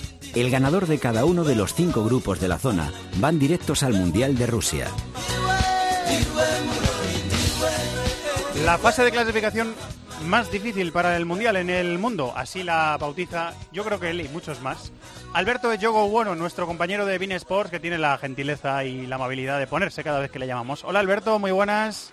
Buenas tardes, ¿qué tal? Es así, ¿verdad? Es la fase de clasificación más difícil del mundo para el Mundial. Sí, es la más difícil porque no hay vías de escape. ¿eh? Fíjate que nos podemos encontrar en un mismo grupo, ¿eh? como ahora comentaremos, ¿no? En el grupo donde donde está Camerún, Argelia y Nigeria, pues tres mundialistas de Brasil 2014, ¿no? Y dos octavos finalistas como Argelia y Nigeria en el mismo grupo. Por lo tanto, ahí solo va el campeón. Para llegar hasta la última fase hay que pasar ciertas rondas donde no hay margen de error y solo pasa uno. En Europa tenemos la repesca de los segundos, en, Sudamérica tenemos el repechaje, pero pasan cuatro, es decir, que al final en todos sitios hay válvulas de escape, pero en África si te caes, te caes con todo, ¿no? Y ahora repasaremos un poquito los grupos, pero grandes gigantes eh, se van a quedar fuera. Mira, me das una excusa para empezar por ahí. Grupo B, Nigeria 10 puntos después de cuatro jornadas, quedan dos para terminar. Eh, y como ha dicho Roberto Pablo, solo el primero de cada grupo va al Mundial. Nigeria 10 puntos, Zambia 7, Camerún 3 y Argelia 1. Pasa en, este tipo de fases africanas, Alberto, hay este tipo de historias. Hay una selección eh, que es Camerún, que es un histórico de, de eh, la historia contemporánea de los mundiales, es un habitual. Había disputado, si no recuerdo mal, seis de los últimos siete. Bueno, pues Camerún no va a estar en el próximo mundial. Y es la actual campeona de África. Es decir, la. Copa de África se disputó en enero y febrero, es decir, hace siete meses, y el actual campeón de África resulta que se queda fuera. ¿Por qué? Eh, furto de, en primer lugar, un, una- un sorteo durísimo, ¿no? donde se encuentra con Zambia, campeón de África en 2012, con Argelia, octavo finalista en el Mundial de 2014, y con Nigeria, octavo finalista en el Mundial de 2014. Por lo tanto, en ese grupo se han aglutinado una serie de, de jugadores estrella, una serie de, de proyectos que no han fructificado.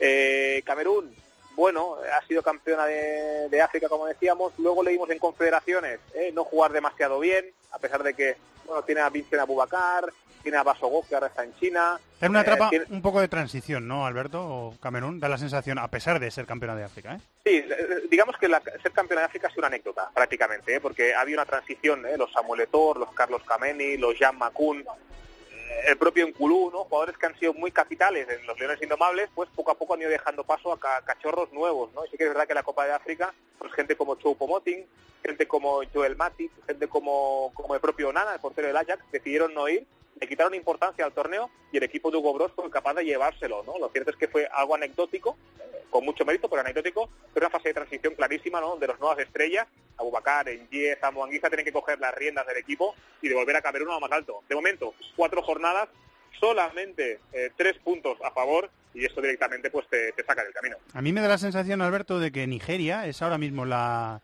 Tú tienes mucho más controlado esta zona del mundo que yo, ¿Eh? pero eh, me da la sensación de que es la, la africana más fuerte o, o la mejor africana del momento por, eh, por cómo juega, por los nombres que tiene.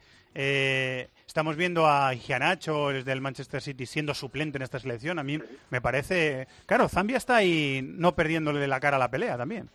Sí, lo cierto es que Nigeria ahora mismo es el, es el mejor equipo, es el mejor africano. ¿eh? En, el pasado mundial, por ejemplo, le vimos pelearle muy bien a Francia en octavos de final, ¿eh? hasta la lesión de, de Onasi, ¿no? el, centrocampista ex de la Lazio, ahora jugando en Turquía, pues el equipo, yo creo que incluso dominó en la segunda mitad los franceses, pero al final apareció la cabecita de, Paul Pogba para, romper las ilusiones nigerianas. Yo creo que es el mejor equipo, ¿por qué? Porque tiene un cen- un centro de campo con Ndidi, jugador del Leicester City, jugador Premier, jugador de primer nivel, tiene a Onasi, ex de la Lazio, primer nivel, Obi Mikel, ahora está en China, pero ha jugado en el Chelsea muchos años. Y este centro del campo, de mucho nivel, lo que hace es liberar a la gente de arriba. Víctor Moses para correr, el propio Ígalo para correr, Estamos en Simon también, que marca goles. Moses Simon que está pues está rompiéndola en Bélgica, ¿no? Y que está marcando goles y que le está ganando la partida a, a Iheanacho de inicio y a propia Musa, que también es un jugador pues pues muy importante. Y hay que tener en cuenta que, por ejemplo, un jugador como Alexi Wobby, que ha estado lesionado, el, de- el del Arsenal, no está. Eh, hay gente que tiene mucho nivel ¿no? y, que, y que no está participando, por lo tanto eso te da un poco muestra de cómo juega el equipo. Lo cierto es que cuando Nigeria ataca es una auténtica estampida, o sea, es una brutalidad eh, espectacular. A nivel defensivo, pues tiene ciertos problemas porque no tiene centrales de máxima garantía, pero lo cierto es que Nigeria cuando atacaba con todo, ¿no? Y esa esencia nigeriana de, potencia, poderío y velocidad hace que, encabece el grupo. Al final es lo que hablamos, Zambia ha conseguido ganarle los dos partidos a Argelia. Lucas Alcaraz cogió a Argelia con, la- con el reto La cogió al mal, sí, es verdad, la, la cogió La- mal ya. la cogió mal, pero claro, cuando uno ve el ramillete de jugadores que tiene Argelia, Brahimi, eh, Quetzal, eh, propio eh, Budebur, Slimani, Sudaní, ostras, Sí, eh, sí. es un equipo, es, es es espectacular el nivel que tiene, Sí. ¿no? Pero es verdad que el equipo norteafricano, desde que Jalil Ochik salió en 2014, eh, nunca acaba de cuajar, nunca han jugado como un equipo, ¿no? Ha sido más individualidades que, que juego coral, juego colectivo, ¿no? Y ahí es verdad que esa doble derrota contra Zambia, sobre todo la del otro día en casa, eh, fue durísima para, para Argelia, que de momento, bueno, pues está con un puntito sobre 12, queda eliminada y mucha faena para Lucas Alcaraz de aquí en adelante. Sí, eh, desde luego, tiene mucho trabajo por delante eh, Alcaraz, si es que siguen confiando en él, que es que acaba de llegar el, el hombre. Nos hemos entretenido mucho en este grupo, David, porque es el más, Sí, es el es más, el más fuerte. fuerte. Sí, sí.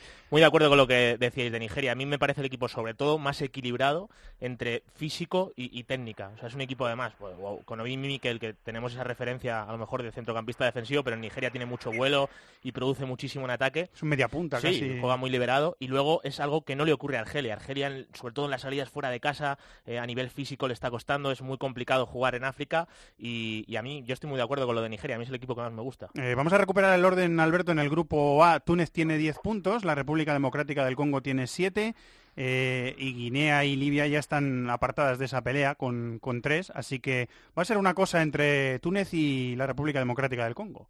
Sí, República del Congo, eh, los leopardos se han metido en un pequeño lío, ¿eh? porque recordemos que ahora se ha jugado jornada 3 y 4, ¿no? Es la típica jornada en la cual juegas contra el mismo rival, primero en casa y luego fuera, ¿no? Y en dos y en cuatro días ha jugado ida y vuelta. República Democrática del Congo, el equipo de, de Bacambú y compañía lo tenía muy bien, ¿no? Estaba por delante de Túnez, pero perdió eh, su partido en, eh, en Tunisia y en casa, en Kinshasa, ganando 2 a 0, parecía que todo estaba controlado. Dos goles muy rápidos de Túnez igualaron la contienda y dejaron que los tunecinos, las águilas de Cartago, estén tres puntos por encima.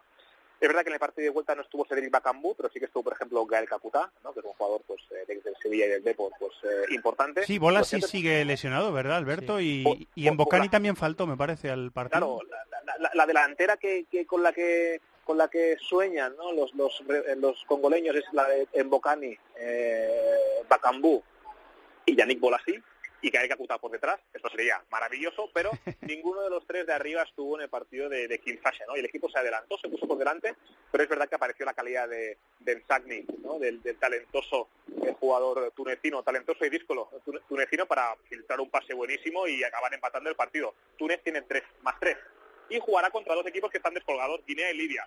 Todo hace indicar que Túnez, bueno, pues tiene las de ganar, ¿no? Porque se pueden permitir dos fallos, eh, tendría que fallar dos veces para quedar fuera, pero lo cierto es que es una pena, yo eh, especialmente prefiero el juego de Congo que el de Túnez, ¿no? Que es más sobrio y algo más aburridito, ¿no? Por decirlo así, pero lo cierto es que los tunecinos eh, hicieron un alarde de, de carácter dándole la vuelta a un marcador en, en Kinshasa frente a ochenta y tantos mil espectadores, que no es, no es nada fácil, mucho mérito. El grupo C está apretado y bonito. Costa de Marfil 7 puntos, Marruecos 6, la Gabón de Camacho tiene 5 y Mali tiene 2. Y la Gabón de Camacho tiene 5 porque ha hecho, para mí, una de las gestas de la, de la jornada. O sea, me, me parece increíble lo que, lo que fue capaz de hacer Gabón eh, ayer, me parece que fue el- este miércoles. Alberto. Y fantástico, fantástico porque porque se enfrentaba a Costa de Marfil. Costa de Marfil no perdía en casa desde, desde hace 10 años que no perdía un partido en casa a los elefantes.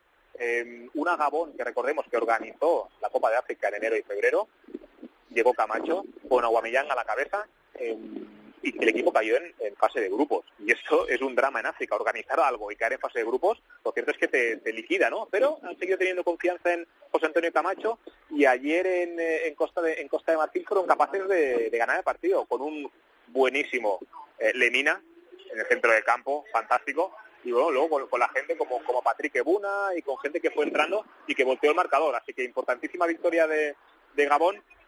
Costa de Marfil, teóricamente, ¿no? Pues eh, es verdad que no está Wilfried Boni, recién fichado por, por el Swansea y todavía estaba en trámite de fichaje y no ha, y no ha viajado, pero bueno, tiene a Gerviño, tiene a Maccaradel, eh, tiene a gente de, de mucha calidad, ¿no? Tiene a Cedí más que sí en el centro del campo, el del Niza y el del Milan, por lo tanto todo parecía presagiar que Costa de Marfil iba a poner sello y rúbrica, sello y rúbrica al pase, perdón, pero no fue capaz de hacerlo porque Gabón así se lo, se lo impidió. Y después de ganarle Costa de Marfil a Gabón 0-3 hace tres días, que jugó bien Yerviño, lleva casi un año con muy poquito protagonismo por una lesión de rodilla y dio dos asistencias y estuvo bien. Marruecos. Y de este, de este grupo me gustaría destacar eh, a Marruecos. Iba ahí. Marruecos es, es tremendo lo que está haciendo Hervé Renard. Hervé Renard, el, el- el- el milagro blanco de África, fue capaz de llevar a Zambia a ganar la Copa de África 2012 por un equipo que tenía todos jugadores de la liga local o liga congoleña, uno que estaba en China y uno que estaba en Suiza, el resto, todos jugando en África, fue capaz de ganar, ¿no? de eliminar a Ghana y a, Costa, y a Costa de Marfil y llevarse el entorchado. En 2015 ganó la Copa de África con Costa de Marfil, cuando los elefantes ya parecía que eh, no eran capaces de cambiar esa, esa transición después de post Didier Drogba y Yaya Touré. Ahora ha cogido Marruecos y ¿qué ha hecho? Meter seguridad defensiva. Cuatro partidos, cuatro jornadas, cero goles en contra Y tres empates a cero. tres empate a cero y un 6-0 a Mali, ¿no? Es decir, eh, tremendo lo que ha hecho el Renard, que lo que ha hecho es, oye chicos, hay que consolidarse atrás, hay que empezar a ser eh, rigurosos a nivel defensivo y si marcamos, marcamos, pero de momento ahí está con seis puntos a la caza de, de Costa de Marfil y habrá enfrentamiento directo. O sea, Costa de Marfil que no se duerma porque Marruecos con esa seguridad defensiva, ¿no? Y con los Faisal Fajir, con los Tijek, ¿no? Que ayer falló un penalti lamentablemente para ellos, lo cierto es que tienen posibilidades de, de estar, ¿por qué no en, en esta, en esta, en este Rusia 2018? Y lo más destacado de Marruecos es que en absoluto es una alineación de jugadores defensivos, ¿eh? porque junta a Renara, Boussoufa, Fajir, Anrabat, Boussoufa es medio centro en esta- sí, sí, Butlaf arriba, o sea que no es en absoluto una alineación en esta defensiva. selección. Tengo un minutito, Alberto, para el grupo Sí. D, donde Burkina Faso y Cabo Verde tienen seis puntos, Senegal tiene cinco y Sudáfrica cuatro. O sea, está más abierto, casi es imposible. Sí, es tremendo, es tremendo y fíjate la victoria de Cabo Verde en Sudáfrica. Si, si Costa de Marfil llevaba sin perder en casa 10 años, Sudáfrica llevaba, llevaba 9 años sin perder en suelo sudafricano, ¿no? Está y bien, 1 a está 2 bien, sí. con dos goles de Garry Rodríguez, ¿eh? aquel extremo que, que pasó por el Elche sin, sin pena ni gloria. Es verdad. Lo cierto es que hizo, mar- marcó dos goles, le, le volteó el marcador y queda Burkina Faso con 6. Burkina Faso ya queda a las manos de Bertrand Traoré, el jugador, el jugador del Olympique del Lyon, el ex del Ajax, ya comanda, capitán absoluto del equipo, es quien dirige las operaciones en el ataque de Burkina, Burkinabé. Burkina Faso con 6, Cabo Verde con 6, Senegal con 5. Senegal era máxima favorita en este grupo. Sí. ¿Por qué? Porque tienes a, a propio Sadio Mané, a Biram Diouf, eh, tienes gente de mucho nivel, ¿no? Y debería estar por delante, pero de momento está expensa a que Burkina Faso y Cabo Verde fallen, ¿no? Así que un grupo muy abierto y esperando que Senegal de Sadio Mané dé ese salto más y se pueda colocar en, en Rusia 2018, porque Senegal, de no estar, ya sería una vez más que no estás en un mundial y sería un mazazo duro para los Leones de Teranga. Y el último minuto para el grupo E, donde Egipto, la Egipto de Héctor Cooper es líder con nueve, Uganda tiene siete, Uganda está sorprendiendo en este grupo, Ghana tiene cinco y ya sin ninguna opción de hacer nada está el Congo con un puntito. Sí, Egipto, fíjate lo importante que fue la victoria de Egipto en el Cairo contra Uganda, ¿eh? Eh, antes de ayer, gol de Mohamed Salah, eh, al final Egipto es esto, el Neni en el centro del campo, eh, seguridad defensiva y Mohamed Salah arriba para que invente algo, ¿eh? Mohamed Salah, el, el delantero del Liverpool, fue capaz de marcar, de hacer un 1-0, y Uganda, que traía siete puntos, ¿no? y se presentaba Egipto con seis, de haber empatado, nuestros cangrejos de Uganda se hubieran puesto ¿eh? muy arriba, pero no fueron capaces de hacerlo y Egipto lidera. Claro, Héctor Cooper tiene ganas de quitarse ese malfario de encima, ¿no? De entrenador que llega a finales y pierde. ¿eh? Recordemos que en la Copa de África de este año perdió la final, le remontó, Camerún le remontó la final cuando parecía que los faraones lo tenían hecho, pero Héctor Cooper está haciendo muy buen trabajo en, en Egipto y le falta esto, ¿no? Llevarse eh, algún algún hilo de gloria, ¿no? Llevarse algún eh, ser laureado de alguna manera, porque lo cierto es que hace muy buen trabajo, pero parece que el último paso siempre le falta a Egipto, ¿no? Y gana, hat-trick de Tomás Partey y doblete de Richmond Boachi, el exjugador también de Leche, Cinco puntos, cuatro por detrás de Egipto, lo tiene prácticamente imposible las estrellas negras, que ya están sin los Ayew, están sin Asamoah están perdiendo referentes y poco a poco también están en ese proceso de cambio, regeneración y de dejar paso a la gente joven.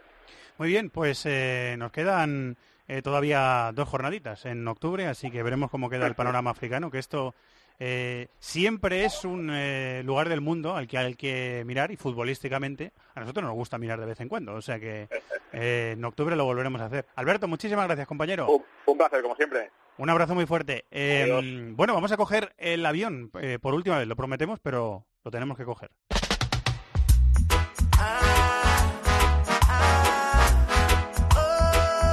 Pasión por el fútbol de todo el planeta. En This is Football.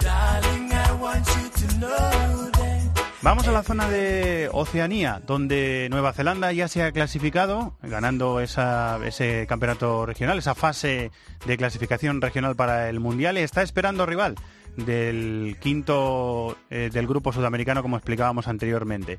Eh, Nueva Zelanda ha tenido que superar una eliminatoria contra la selección de Islas Salomón, y la selección de Islas Salomón tiene un seleccionador español que nos está escuchando. Felipe Vegarango. Hola, Felipe.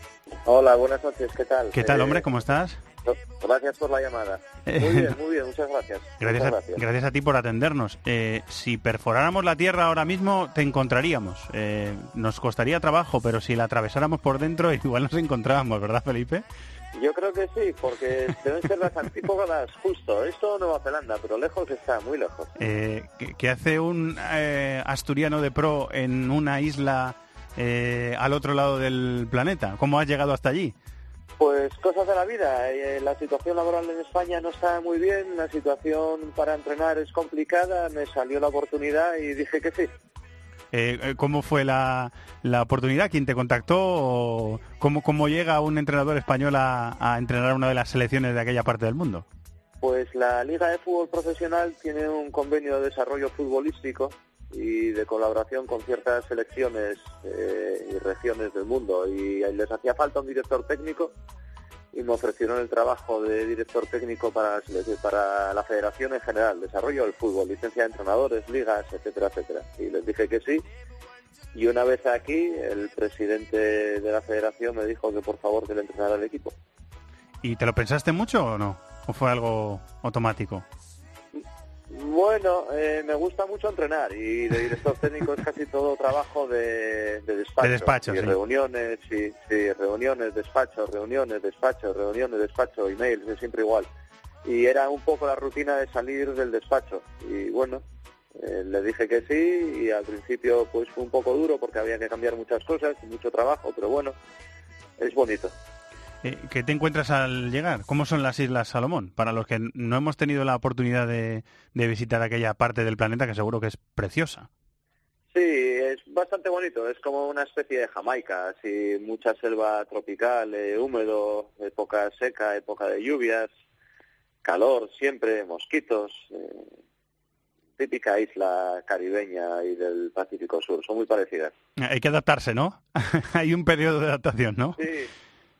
Sí, sobre todo por, ya te digo, porque hay mucha humedad y entonces al principio bajas del avión y de repente es como si te dieran cinco bofetadas, empiezas a sudar. y no paras de sudar las dos primeras semanas. ¿Cuántas islas son, eh, Felipe? Perdona el desconocimiento.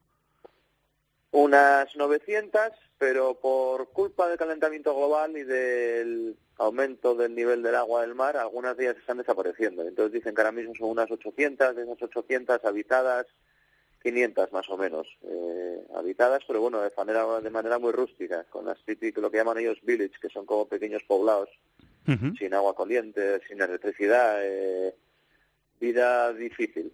¿Y, y tú dónde vives, Yo Felipe? vivo en la capital, la- la capital, Oniara, que está en la isla del Guadalcanal, una ciudad de unos 150.000 habitantes. eh, la zona del centro es muy pequeña y después alrededor son todo como así pequeños poblados. Eh, ¿Qué tal las instalaciones de la federación? Eh, ¿Lo que te encontraste cuando llegaste? ¿Suspiraste un poco o dijiste, bueno, aquí se pueden hacer cosas? Bueno, hombre, a ver, el último sitio el que había trabajado así de manera bastante seria es Mareo, y Mareo tiene unas instalaciones que son una pasada. Entonces, pues llegas allí y te encuentras un campo de fútbol nada más, eh, te encuentras las duchas y todo en un, en un estado un poco pobre, eh, hay mucho trabajo que hacer, es, es- es complicado pero es bonito porque con muy poco que hagas se nota el cambio. Y se está notando, vaya se está notando, ¿no? Porque imagino que para una selección así, llegar a una instancia como es la última eliminatoria de, de la Confederación y contra Nueva Zelanda, que es el gigante de la Confederación, será todo un éxito, ¿no? Sí, imagínate, es la segunda vez que pasa en la historia del país, la otra vez fue en el 2003 y es la primera vez, porque ayer jugamos contra ellos y empatamos a dos, es la primera vez en la historia del país que no pierden contra Nueva Zelanda. Empatamos, oye, que no puede ganar, pero no se perdió. Estás haciendo historia, Felipe. sí, eso me pero bueno, gracia. No, no te rías, que es cierto. Bueno, hombre, eh, en este país por lo menos. Oye, y, y lo que es muy curioso, tú me llamas de la radio y me llamas porque estoy entrenando a las Islas Salomón. Entonces es una manera de representar al país en el mundo bastante bonita. De- desde luego, desde luego que sí. No sé si has podido ver, hicieron un documental, un documental que a mí me parece espectacular, es precioso, sobre la historia de, de la selección de Samoa americana después de que se convirtiera en la selección eh, más goleada del mundo, o la selección que había encajado la mayor eh, goleada del mundo. No sé si has podido ver ese, ese filme, ese documental, mm, pero te iba a preguntar si las sensaciones al llegar fueron eh, parecidas, si te encontraste con un equipo al que pensabas que solo podrías mejorarlo, con un poquito de trabajo podías mejorarlo. No vi el documental en cuestión, pero bueno, el fútbol aquí tiene un nivel un poco más alto que American Samoa. American Samoa tiene bastante influencia estadounidense, entonces juegan mucho al fútbol americano. El fútbol es secundario. Aquí el fútbol es una religión, juega todo el mundo. Y lo que sí me sorprendió fue que muchísimos jugadores tenían unas cualidades técnicas tremendas. Que de repente hacían algo que decías tú, mira lo que acaba de hacer. Pero luego tácticamente y a nivel físico muy, muy, muy pobre, porque nunca tuvieron ese desarrollo. Pero lo que es talentoso con el pie sí lo son. Eh, o sea, juego de asociación, juego de apoyo, eso es lo que intentáis hacer, lo que intentáis hacer. Sí, Lo que intentáis, digo, ¿eh? pequeños, Nueva Zelanda, sí, lo que intentamos. Eh, es curioso, hoy estaba hablando con el presidente y me decía, quiero que la selección juegue como España. Y me entraba la risa, decía yo, sí, hombre, Qué cachondo el presidente, ¿eh, Felipe? Qué cachondo. Sí, sí, sí, sí, sí, sí. Sí, sí, sí. Sí, fue gracioso, lo dijo hoy, me hizo, me, me hizo gracia. No, no se lo vamos a chivar, no te preocupes, ¿eh? pero si, si tuvieras que eh, recomendarme un jugador que eh, me dijeras, este chico puede dar el salto a una liga mayor o puede progresar o puede convertirse en, en- en profesional y vivir de esto, eh, ¿a, a quién me, me recomendarías de tu selección?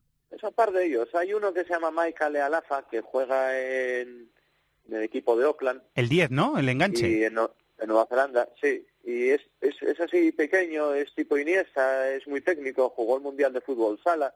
Es buen, buen, buen futbolista, es el futbolista que juega al mejor nivel de- del país. Después el portero eh, tiene 22 años, nunca tuvo un entrenador de porteros en su vida y en Nueva Zelanda conseguí un entrenador de porteros profesional un par de días y en dos días mejoró, que no te lo puedes ni imaginar. El portero es bueno, Mango, ¿no? eh, sí, Mango, Mango. también, también jugó en la selección de fútbol sala. Pues muchos de ellos juegan en los dos, el Mundial de Fútbol Sala o intentan clasificarse, Ajá. ahí se clasificaron y luego están en la selección de fútbol 11. Eh, eh, ¿Profesionales cuántos hay, Felipe, aparte de Lea Alafa, del que nos acabas de, de hablar? ¿Cuántos hay? Mm, No, ninguno, porque el Auckland City juega en la Liga de Nueva Zelanda y no es un equipo totalmente profesional, Ah. es semiprofesional. Entonces, Maika juega allí, le dan un sueldo, pero aparte de jugar allí y tener ese sueldo, le obligan a hacer, pues, labores sociales, como entrenar a niños un par de días a la semana, cosas así. Eh, yo eh, te estarás dando cuenta que normalmente sigo eh, Champions y estas cosas y eh, esta realidad me, me suena un poco lejana, o sea que te, lo agradezco, Felipe, eh, que también me estás enseñando poco a poco, pasito a pasito. Voy aprendiendo yo también cosas y seguro que, que que los oyentes también lo están haciendo. Eh, de la selección de Isla Salomón, que supongo que para llegar a esa eliminatoria final contra Nueva Zelanda ha habido que superar obstáculos difíciles. Felipe, ¿cuál ha sido el peor momento cuando has dicho, uff, nos eliminan? Momento, eh, el primer partido que jugamos contra Papúa Nueva Guinea íbamos ganando 2-0, eh, salimos en la segunda parte un poco atontados, por decirlo de alguna manera, acomodados y en cinco minutos nos, nos empataron. De repente ellos empujaron mucho y estaba diciendo yo, este partido lo perdimos. Y curiosidades de la vida, ellos se conformaron con el empate, pararon de empujar y Maika marcó el, el gol de la victoria. eh, y llegasteis a la eliminatoria final.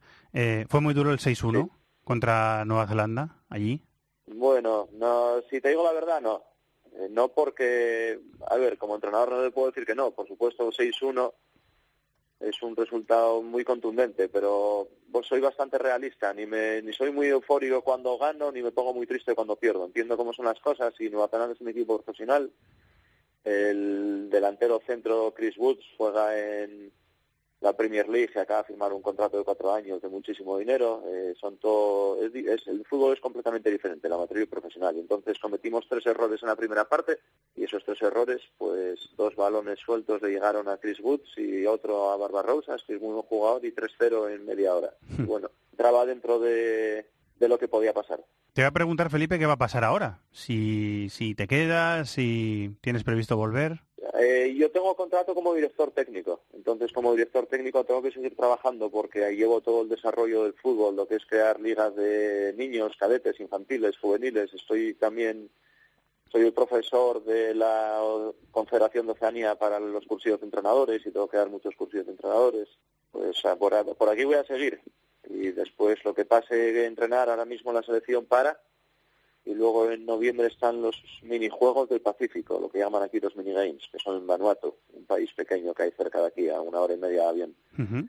Y si me piden que vaya de seleccionador, pues voy. Y si consideran que tienen que coger a otra persona, pues bueno, como soy director técnico siempre tengo algo que opinar. Eh, siempre dispuesto y con un alto sentido del- de la aventura, que eso supongo que allí lo, lo valoran mucho. Eh, Felipe, ¿te has, te has ido con alguien o, o- o estás solo allí? Me, me refiero eh, profesionalmente O, o- o familia. Estoy solo, estoy solo. No, solo, solo. Aventura en, aventura en solitario, solo. ¿no? Aventura en solitario.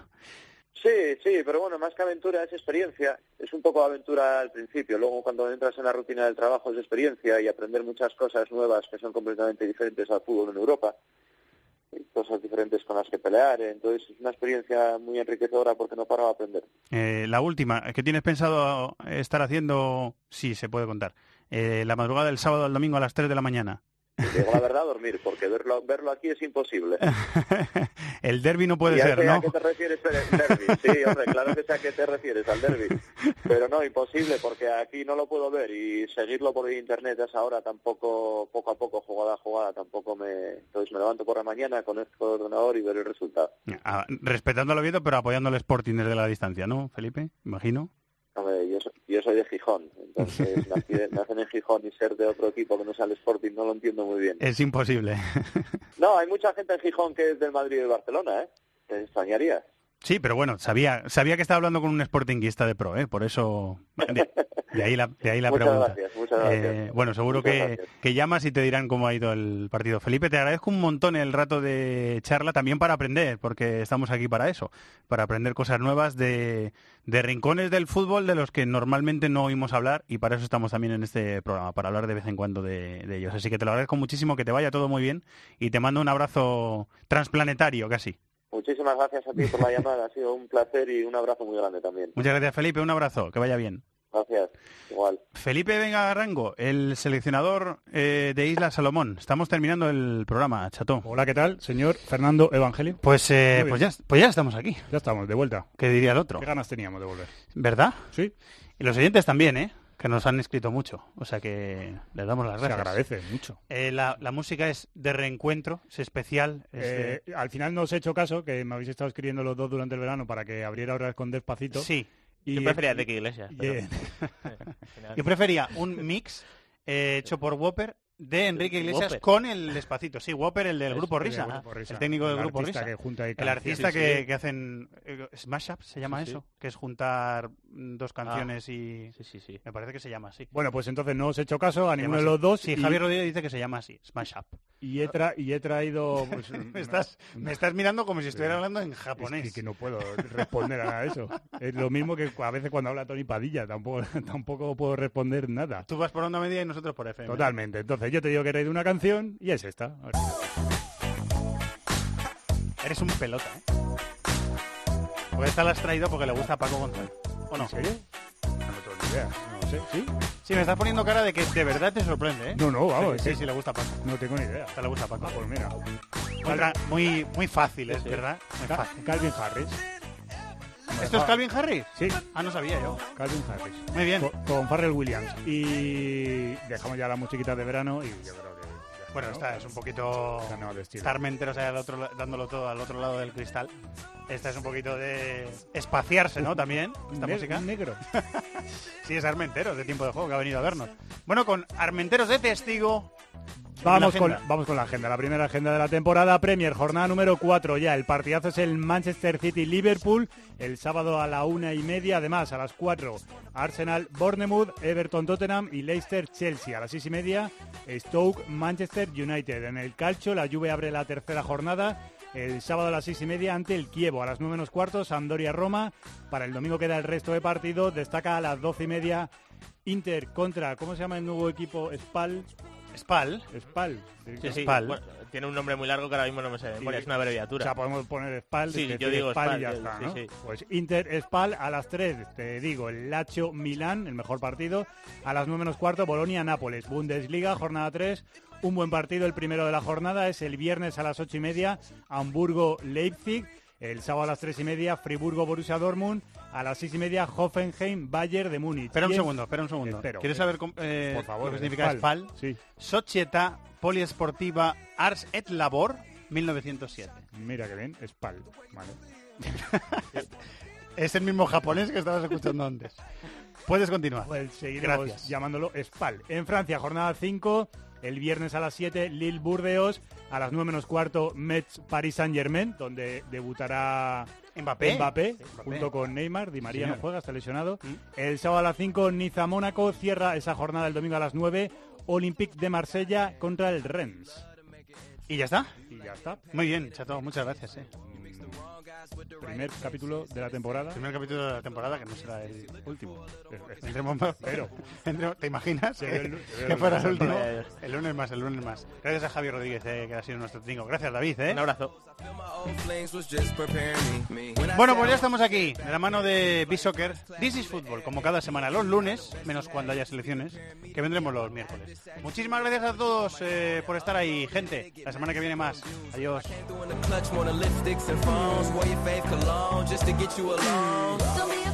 En el correo electrónico thisisfutbol@cope.es, en Facebook nuestra página This is Football Cope y en Twitter arroba Fútbol Cope.